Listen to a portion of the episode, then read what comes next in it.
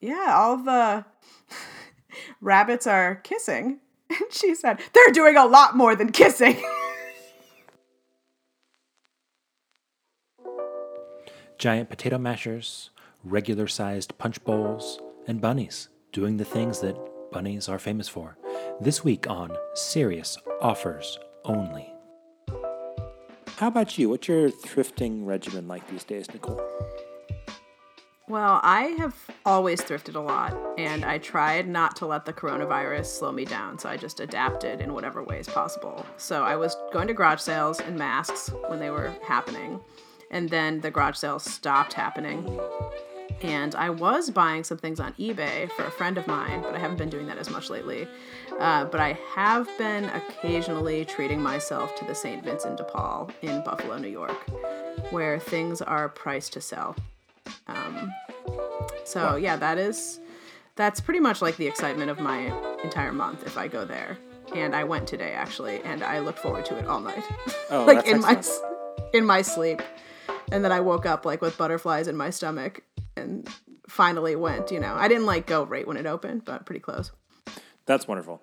I would say, just so, so folks know, I like how I'm contemplating sort of explaining us to our, our listeners when uh, the the chances of anyone who doesn't personally know us listening to this show are super low.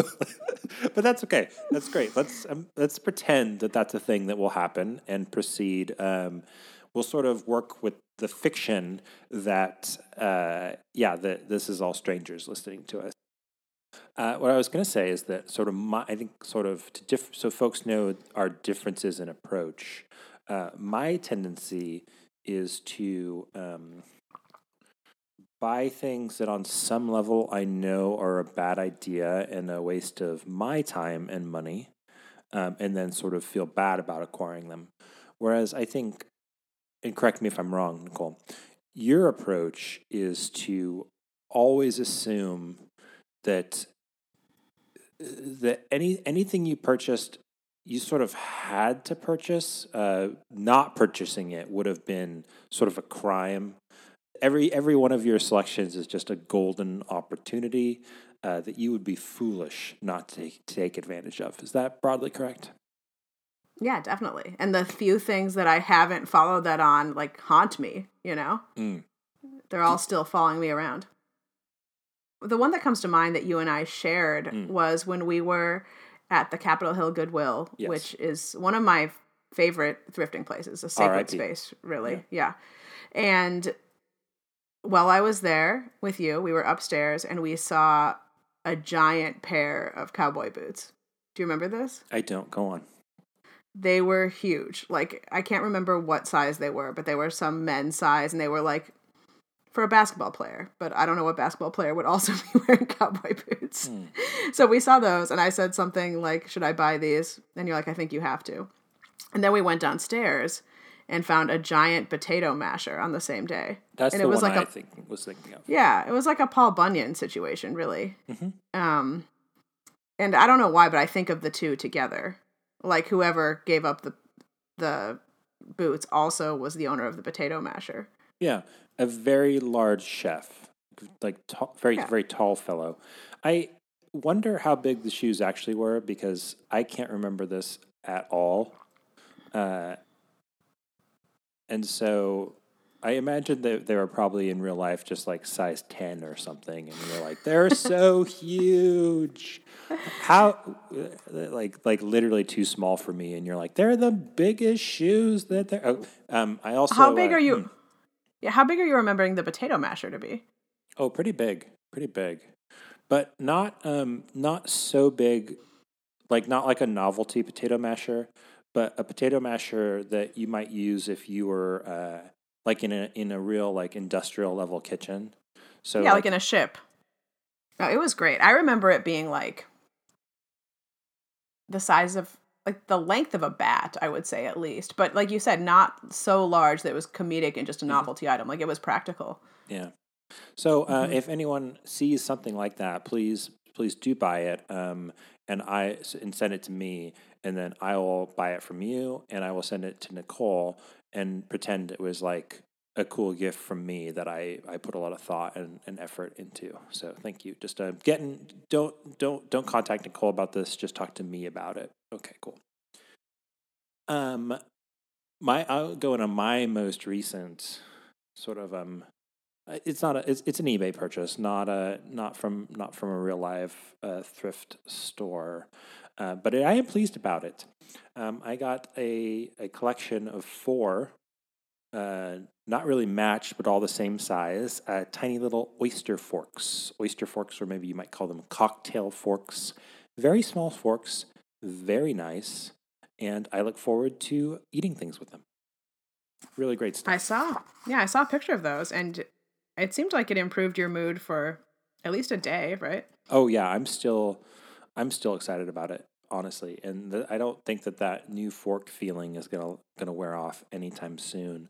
Uh, some some people will tell you that buying things uh, like oyster forks or giant potato mashers, you know, whatever your category thing is, can't bring true happiness, only fleeting happiness.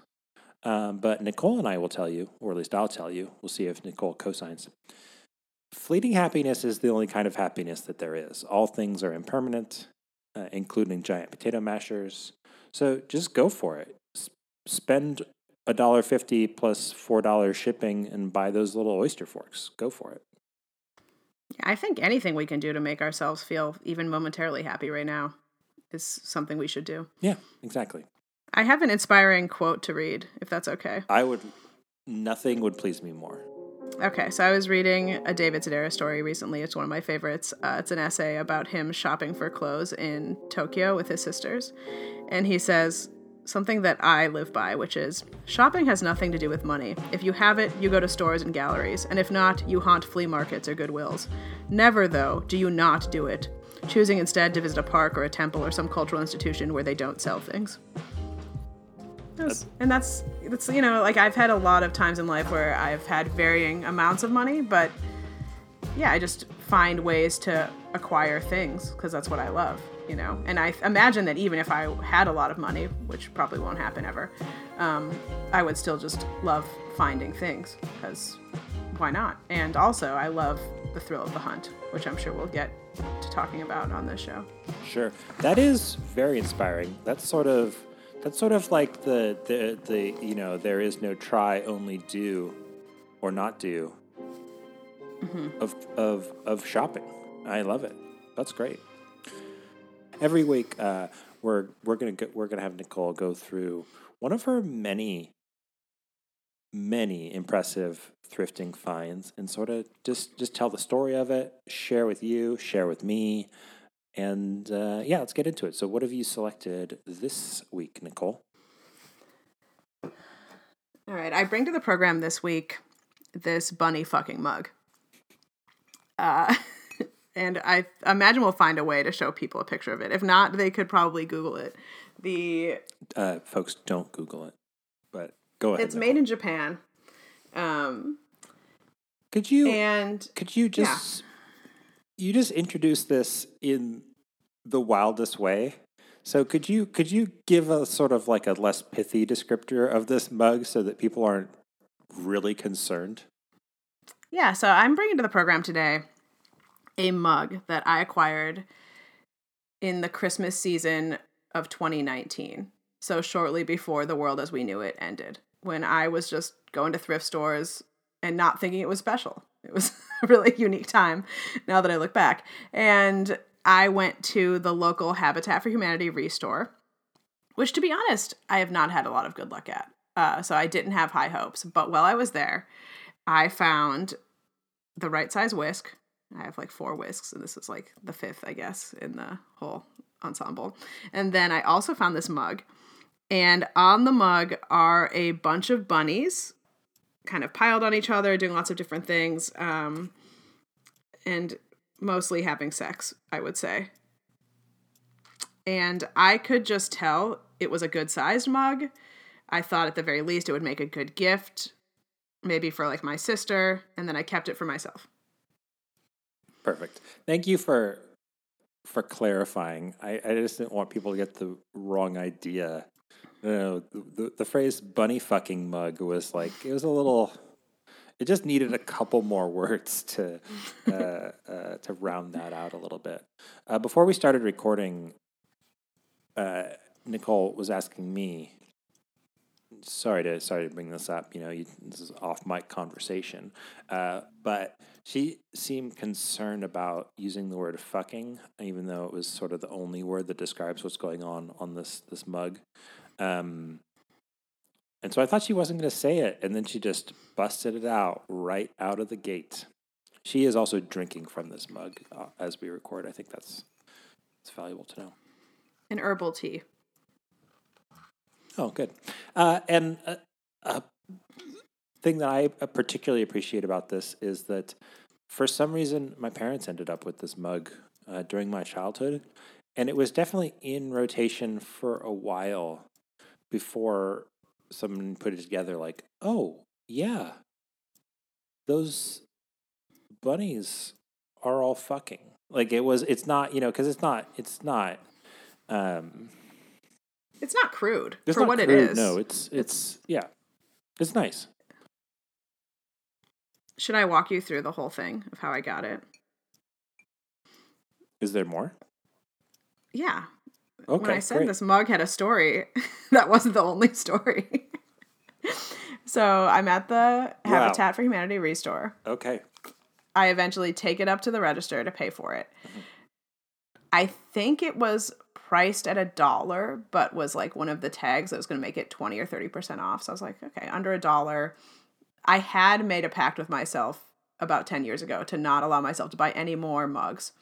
And then I eventually amended that to just not new mugs. For a while, I was only buying mugs for the break room at work, but now I don't have a break room to bring mugs to. So occasionally I buy a mug and claim it's a gift, but keep the mug.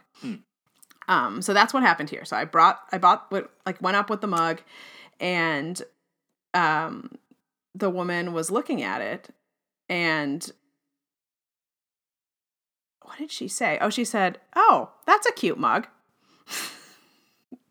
and it's one of those thrift stores that's run like entirely by volunteers. Like maybe there's one or two employees, but this woman was definitely a volunteer and had on like a smock that said like volunteer Carol or something. And I was like, yeah, it's it's kind of cute. I think that um might be kind of like dirty though. And she looked inside and was like, "It's not. I don't see anything in here. It doesn't look dirty." And then I was like, "No, I'm I meant the outside. I think all the rabbits are um like you know." And then she looked more closely at it and was like, "Oh my Oh my Oh my god. Oh, who who put this out? Who priced this?" and was like shocked that it made it to the sales floor. And I said, Well, it made me pretty happy. And she was like, Oh, oh, like, Patricia, come over here. And like called over the other woman. The other woman working looked at and was like, Oh my God. And she was like, Look at this. And I said, Yeah, all the rabbits are kissing. And she said, They're doing a lot more than kissing.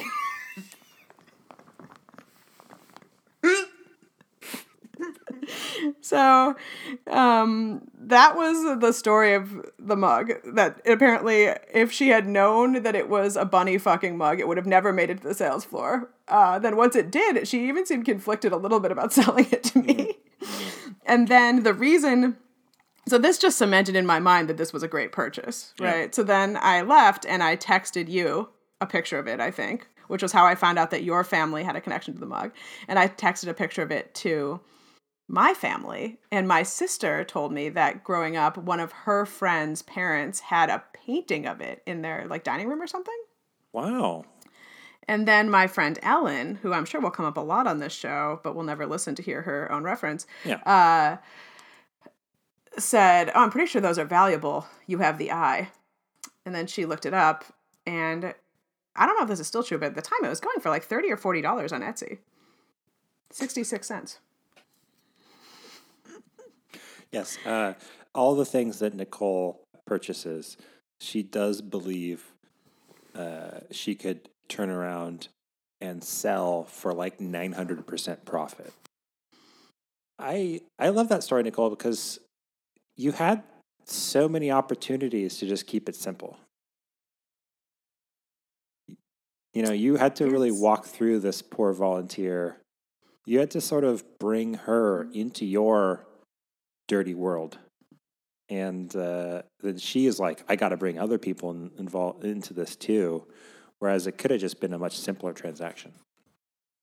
Well, my favorite part of it is the misunderstanding of the word dirty that led to the whole thing. Was Yeah, her looking inside of it, being like, "Doesn't look dirty to me," and then I had to, Hmm. you know, elaborate. And at that point, like you said, I'd made my own bed, and Yeah. why? I don't Mhm. know.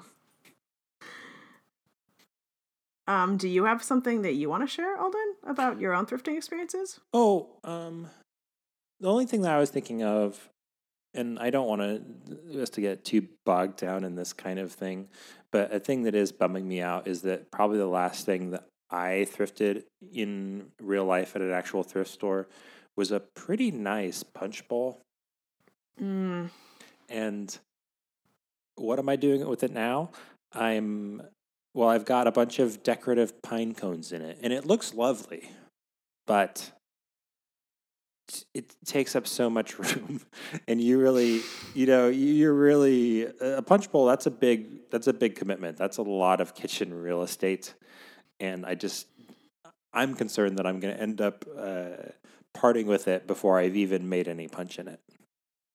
so I have a punch bowl. Yeah. And I remember when you told me you were looking for a punch bowl, I was like, you will definitely find one of those at Goodwill because I think people often are investing in punch bowls and then realizing they don't use them that much. And like No. you said, they take up a lot of real estate. hmm My I- punch bowl is just mediocre. Like I'm looking for a new punch bowl. I will find the punch bowl of my dreams someday.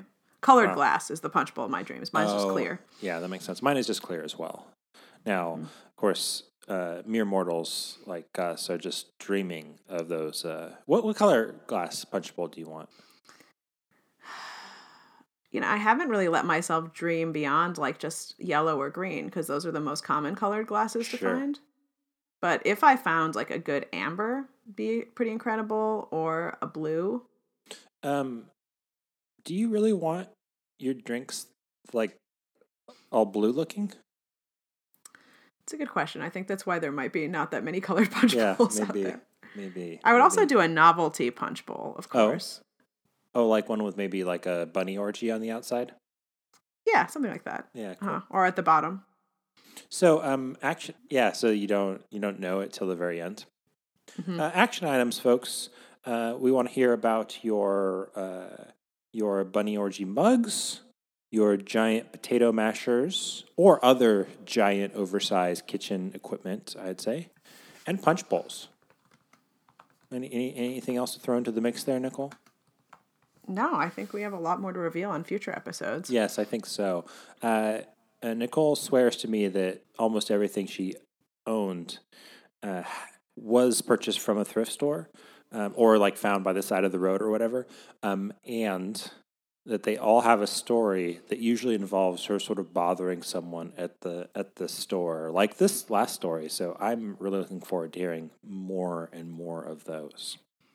And I'll keep making bad purchases myself, uh, more on eBay than in real life, uh, just so that I can sort of sort of join Also- in the conversation too. Hmm. This is really important. So I remembered vaguely that there was another animal fucking mug. Mm. And I just looked it up to confirm, and there's actually several. So there's a series that Taylor and NG, the company, did uh, called Animates series. Mm, And okay. in the series, there's a penguin mug, an elephant mug, and a, a cat mug. Hmm. I um, I'm imagining these. Don't spoil it for me by showing them to me, Nicole. I'm just gonna imagine it in my my head. I feel like the elephants would be the trickiest. All those tusks, but then you got the um, uh, uh, you got the trunk, and You can't really tell what they're doing. It's Oh, definitely the bad. Least successful of the mugs. The penguins one, you know, they're birds. It's I would say downright dirty. fact check correct. Penguins are birds. and then I think the cats is just a little too obvious, but I think we know a lot of cat people that would really enjoy the cat mug. Yeah. So I guess keep an eye out for all of those folks uh, in wherever you are, are thrifting. My whole outfit is thrifted, so I don't even have to find anything. I have a story on all of this.